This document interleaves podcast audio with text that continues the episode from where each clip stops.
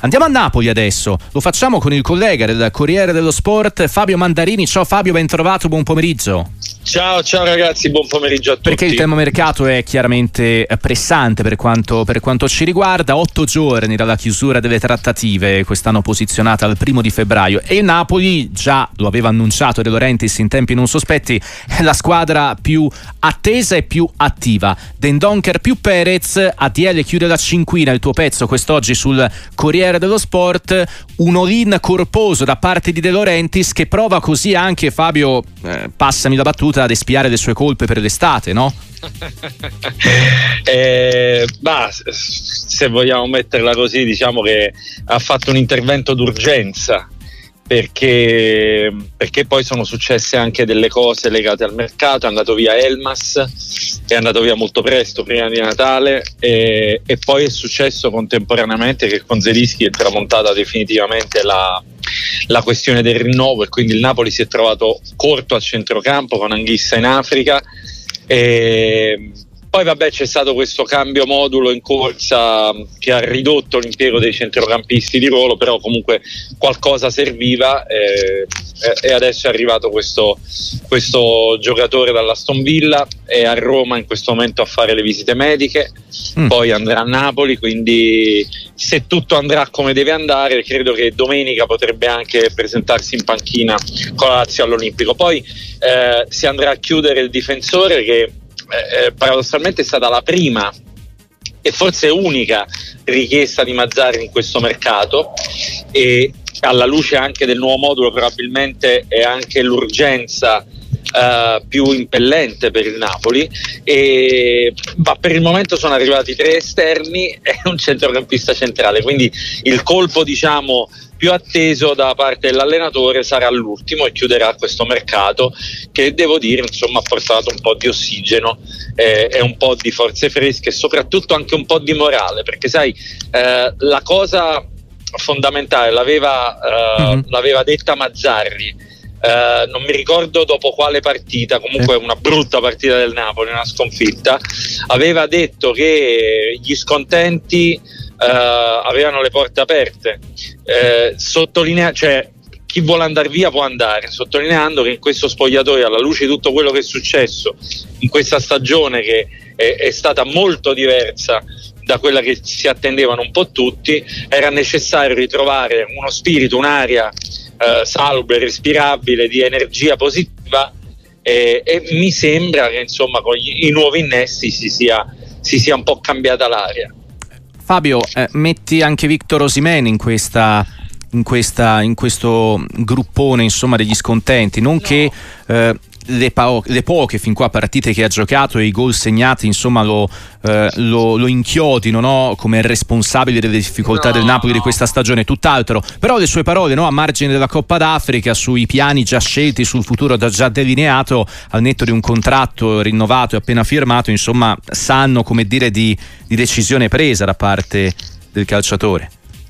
Allora, eh, non lo metto no mm, perché mm, mm se vogliamo Simen è l'unico che ha firmato il rinnovo mm. tra quelli che erano eh, diciamo in scadenza o vicini adesso toccherà a Politano ma eh, Osimen diciamo era, eh, è stato il caso dell'estate quindi è arrivato a firmare un rinnovo e questa è una realtà se vogliamo fare cronaca diciamo che lui se avesse voluto secondo me questa è una mia idea già stabilire il suo addio in anticipo, eh, onestamente avrebbe potuto fare a meno di firmare il rinnovo per un anno, perché ti sei andato alle gare d'accordo per un altro anno soltanto, però con una clausola importantissima, altissima, che sia 130, che sia 135, 40 o 50, comunque siamo in un range elevatissimo, quindi sì. devi trovare eventualmente un club disposto a investire tanto per portarlo via, eh, poi che lui nutra la legittima aspirazione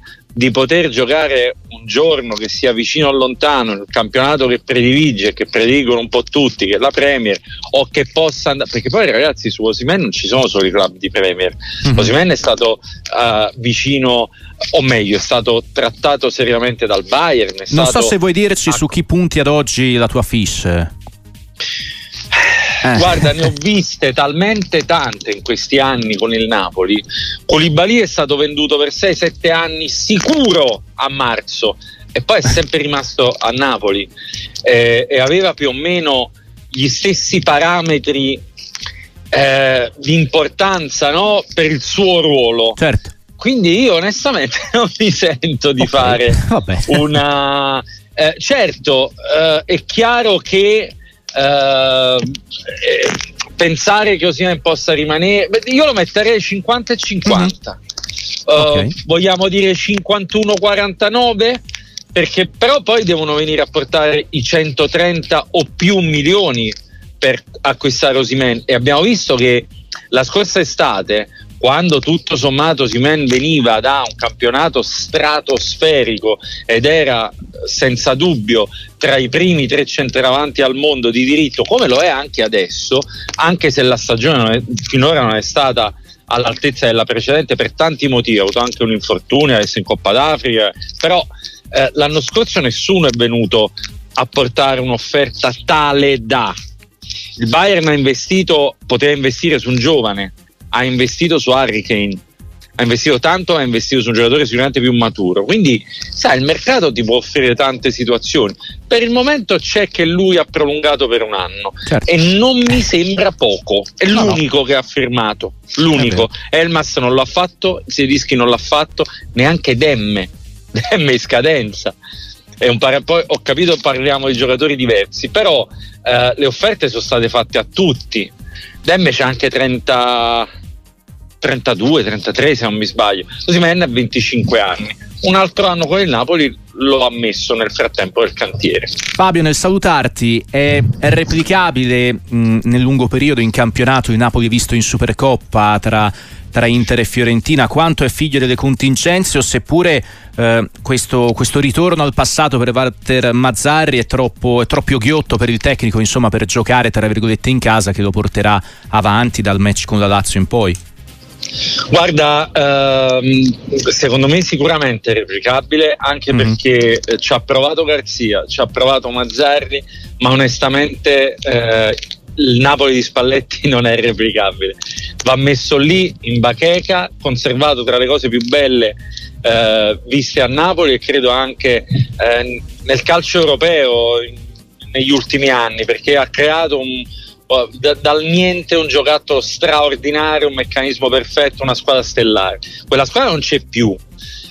Vedi, tu parlavi di Osimen, ma io parlerei anche di Quaraschelia Guaraschelia per esempio lo metto tra quei giocatori che sicuramente non possono essere contenti di aver cominciato la stagione con uno stipendio pari a un milione e due, forse più qualche bonus, ma comunque non superiore al milione e quattro quando c'è mi tocca recitare il povero Demme che sicuramente non è eh, non, ha la, la, non, ha avuto l'incisività di Quaraschelli nel Napoli, ma prende quasi tre volte tanto. Queste sono le situazioni che ti creano eh, sicuramente eh, disequilibrio in uno spogliatoio.